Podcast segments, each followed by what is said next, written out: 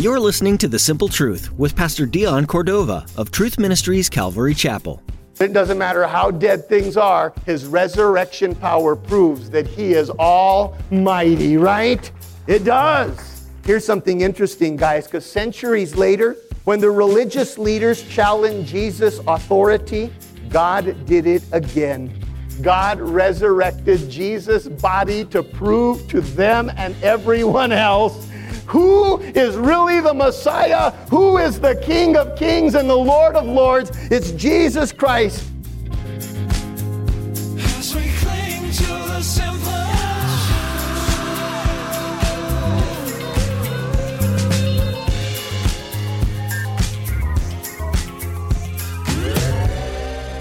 God is the author of all life. Pastor Dion reminds us today of God's amazing creation of the world. But not only does God create new life, He also resurrects what was dead. For example, in the Old Testament, God resurrected Sarah's barren womb and Moses' lifeless staff. In the New Testament, God demonstrated his resurrection power through raising Jesus back to life. And with Jesus' resurrection comes the promise that we too will one day experience bodily resurrection in a world without sin and death. Now let's join Pastor Dion in the book of Genesis, chapter 1, as he continues his message What is God like?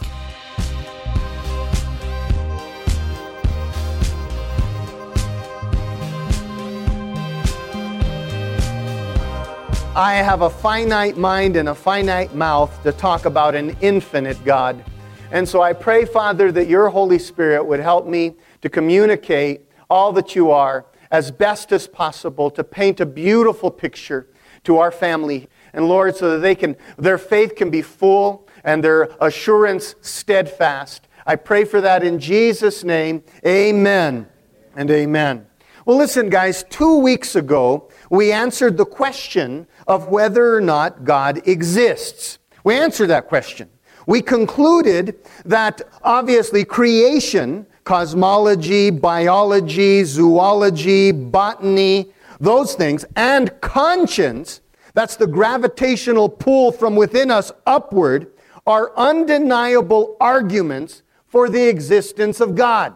I mean, when you look around at the creation, and when you know in your own heart that there, there, there is an emptiness, a void there that is constantly searching, those are unarguable arguments when it comes to the existence of God. In fact, the Apostle Paul explained it like this in Romans chapter 1 and verse 19. He said, For the truth about God is known to men instinctively. God has put this knowledge in their hearts. Everybody said in their what? Hearts. That's that. In our hearts, there's already this knowledge, this, this seek upwards. And he says, since earliest times, men have seen the earth, the sky, and all God made, the creation, and have known of his existence and great eternal power. So they will have no excuse when they stand before God on judgment day.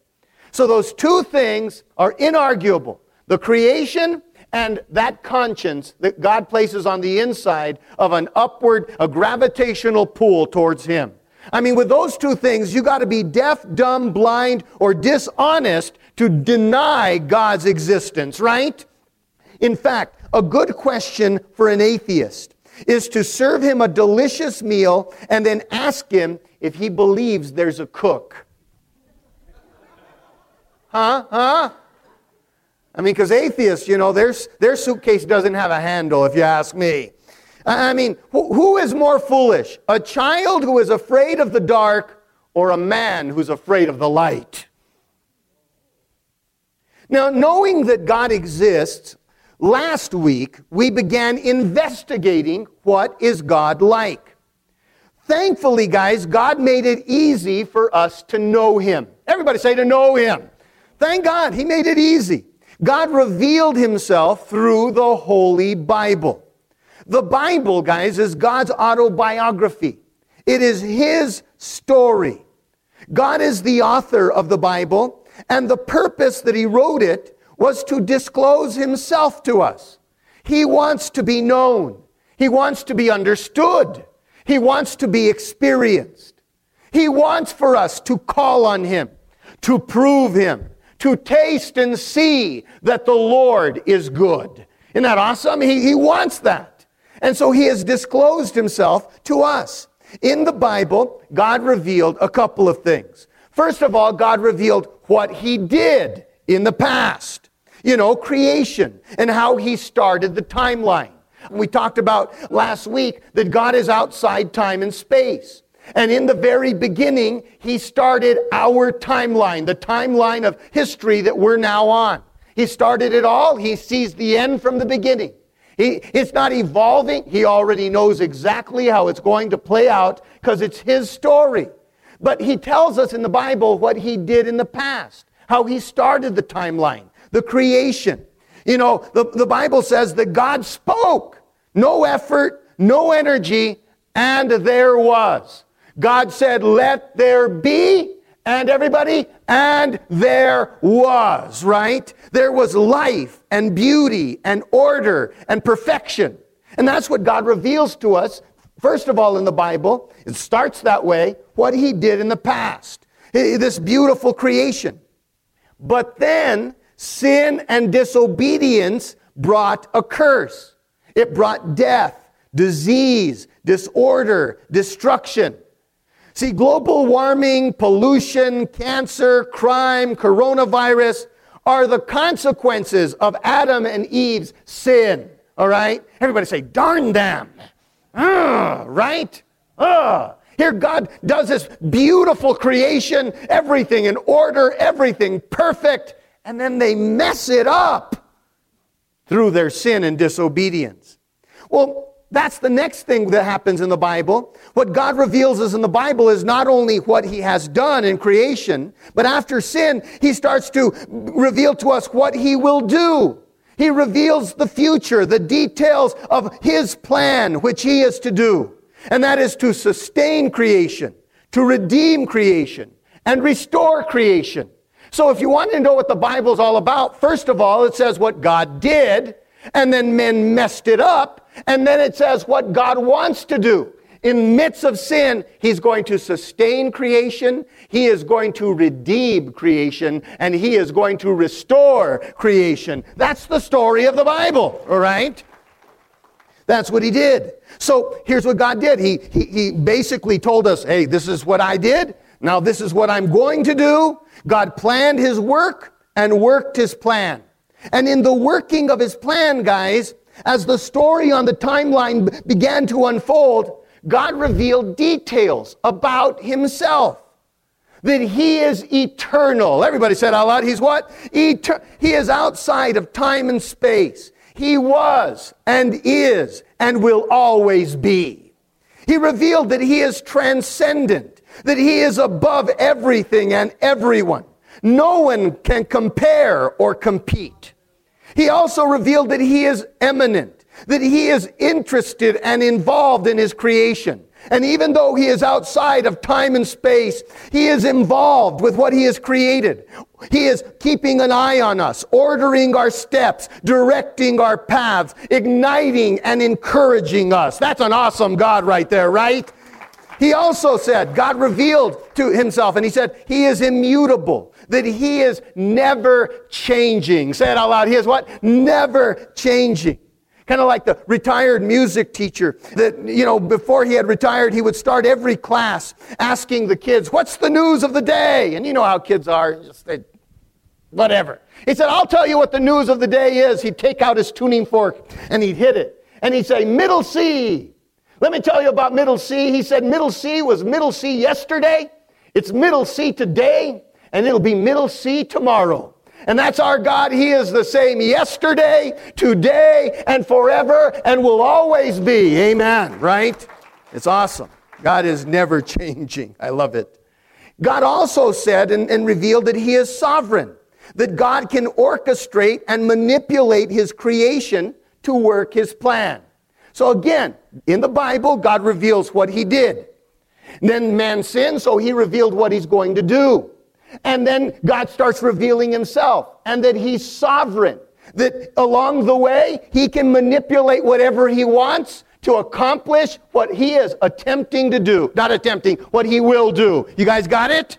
He, he's sovereign. He can orchestrate and manipulate his creation. He can steer and direct kings and kingdoms. Do you remember when it was Caesar that called a tax where everybody had to go to their homeland, to their, the place of their birth to, in order to pay the tax and to register in the census? Do you remember that? that made Mary and Joseph, when she's nine months pregnant, to go from Nazareth all the way to Bethlehem just because God said that Jesus, his Messiah, would be born in Bethlehem.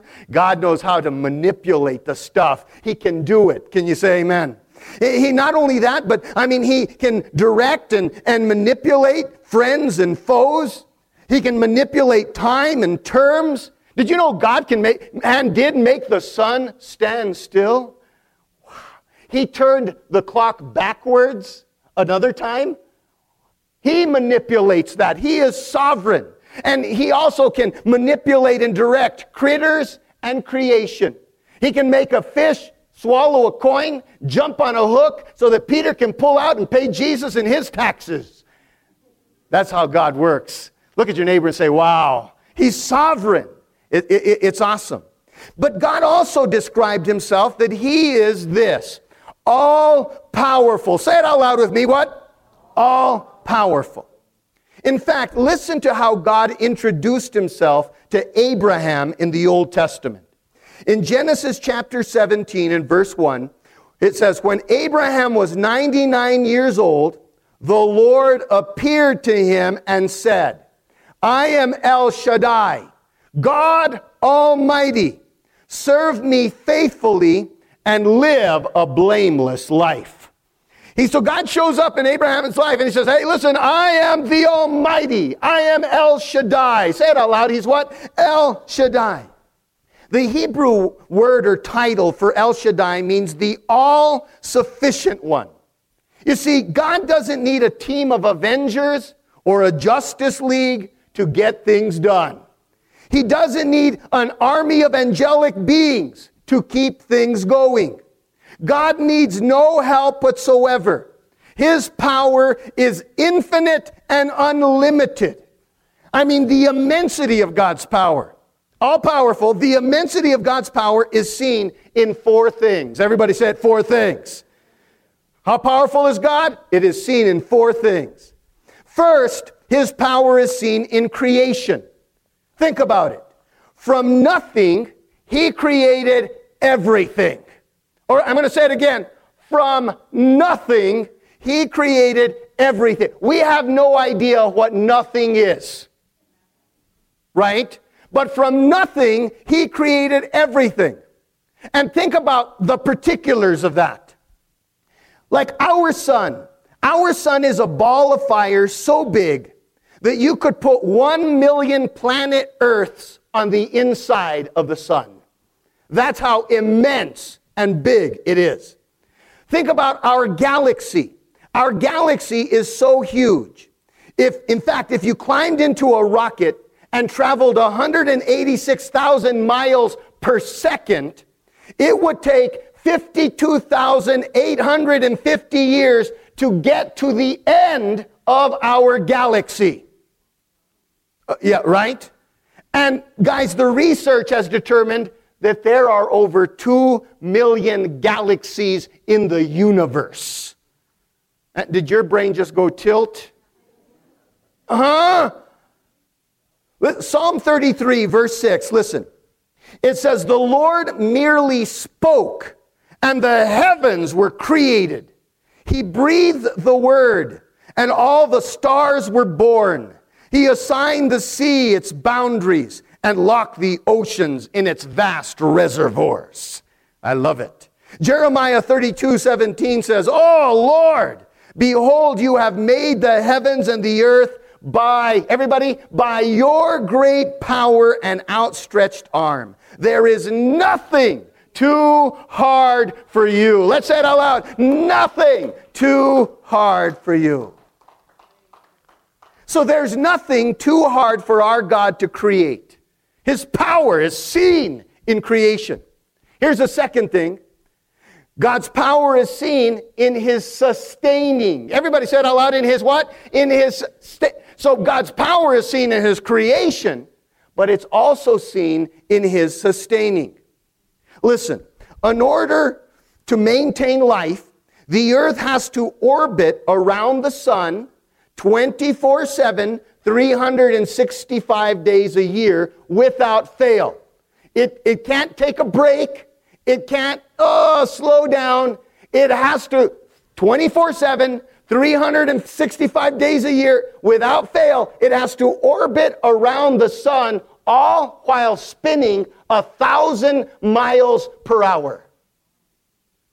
Right now, we are spinning a thousand miles per hour. And you want to know what, guys?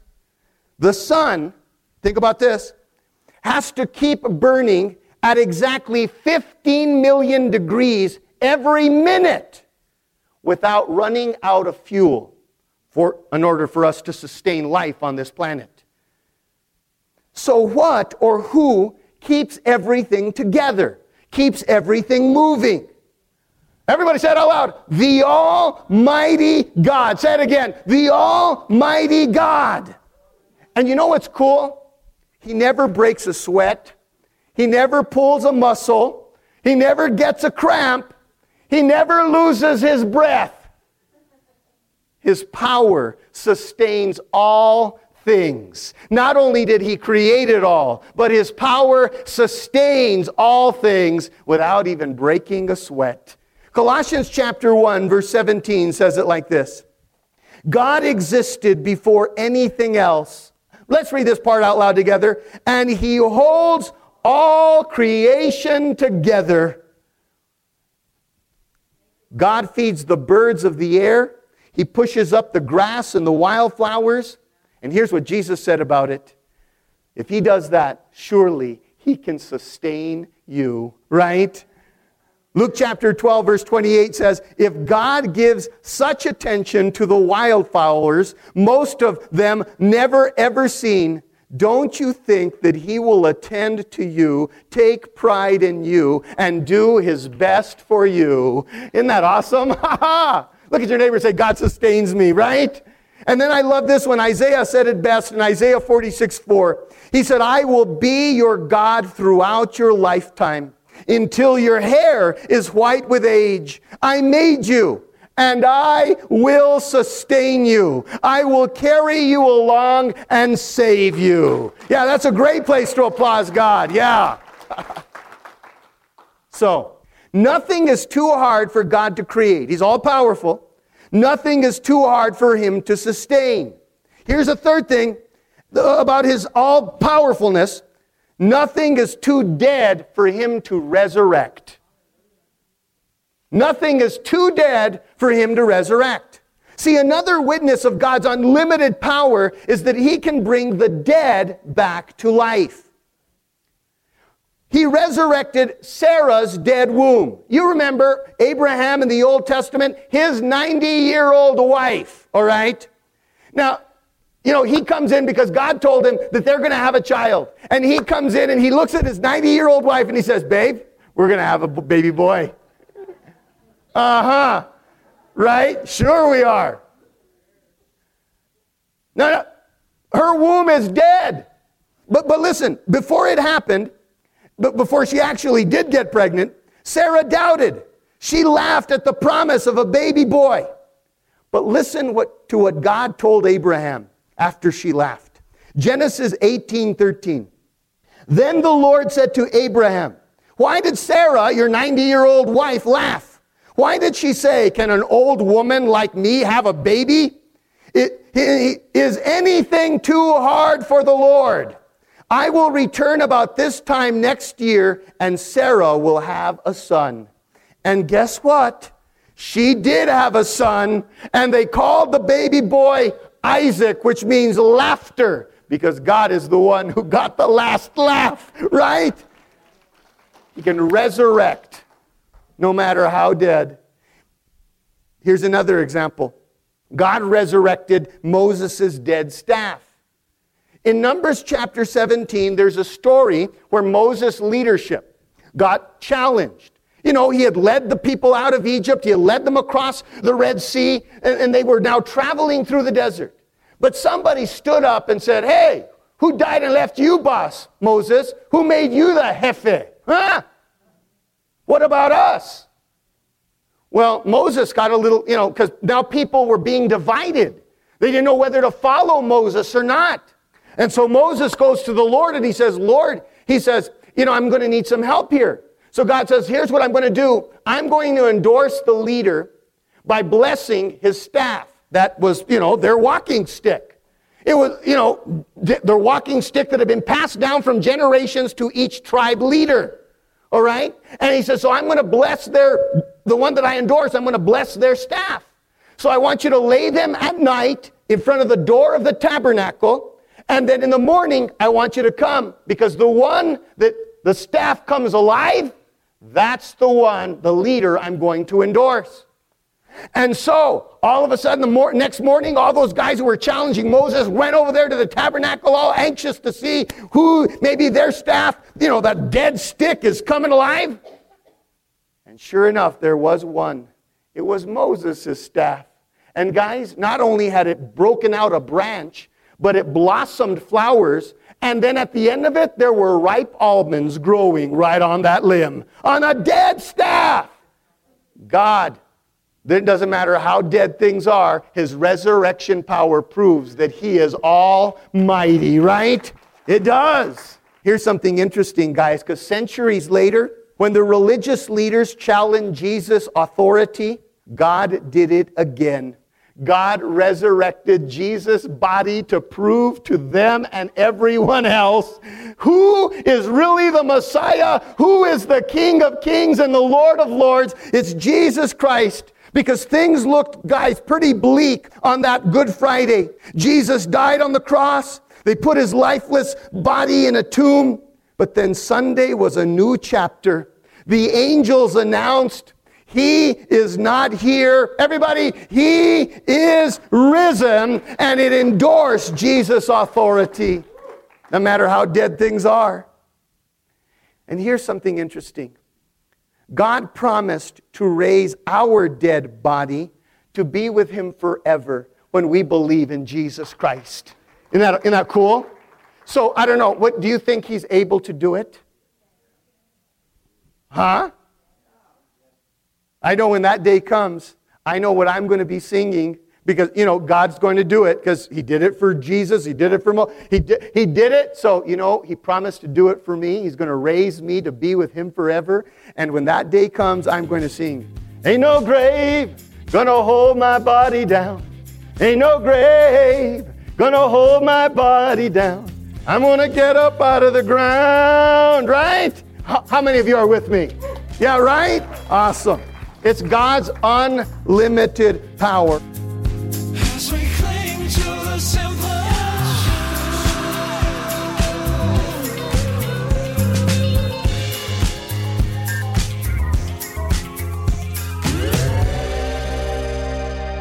Thank you for joining us here as Pastor Dion Cordova has brought you the simple truth. In this series, Pastor Dion has been exploring the foundations of the Christian faith. What is it that makes us who we are?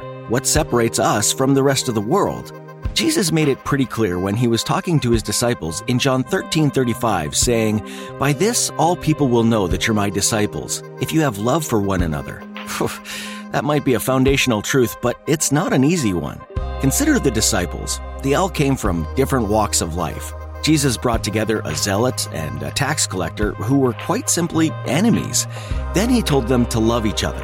What does that look like in your life? Do you know that love is to be your defining characteristic?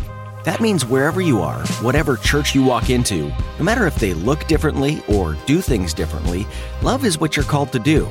If you're looking for a community dedicated to that principle, come and see us.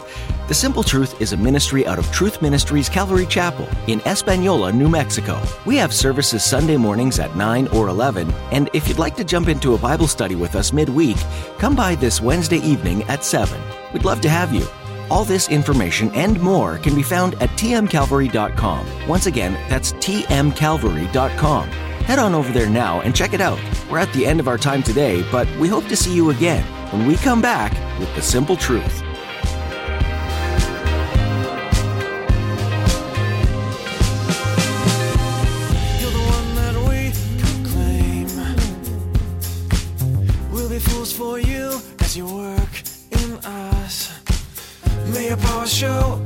We sow. Let us join our hands, and together we stand.